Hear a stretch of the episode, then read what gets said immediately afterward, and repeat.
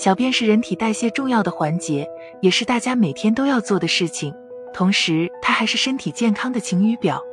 有很多关于肾脏疾病症状的科普文章中都曾提到过，成年人在身体完全健康、正常饮水和进食的情况下，每日小便次数约为四至六次，总尿量在一千五百毫升左右。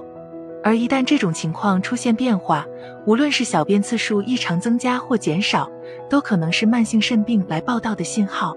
正是受到了这些内容的影响，在进入冬天之后，有部分人发现自己小便次数增加，就会联想到肾脏损伤、膀胱疾病或前列腺疾病，但偏偏进行了各种检查，发现身体并没有器质性病变。那么问题来了，明明身体没有任何生病迹象。为什么冬季小便频率会增加呢？一、膀胱容量改变。有相关的实验调查显示，人体各个器官组织、血管、肌肉对温度变化都相当敏感，并秉承着热胀冷缩的改变原理。当人体从二十四至二十七摄氏度的室温中猛然进入外界四摄氏度的环境中，膀胱逼尿肌就会迅速收缩，导致膀胱容量瞬间降低，让自己产生急切的尿意，增加排尿的次数。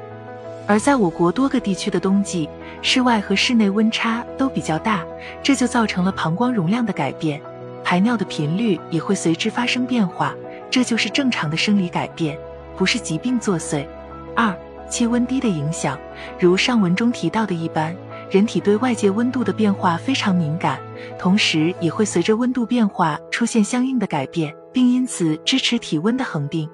在进入冬季之后，天气较为寒冷。特别是北方地区温度下降明显，为了维持体温，皮肤血管就会适当的收缩，皮肤周围血液循环量因此相对减少，血压容易升高。这种机体变化往往会抑制下丘脑产生抗利尿激素，继而增加了自身小便的频率。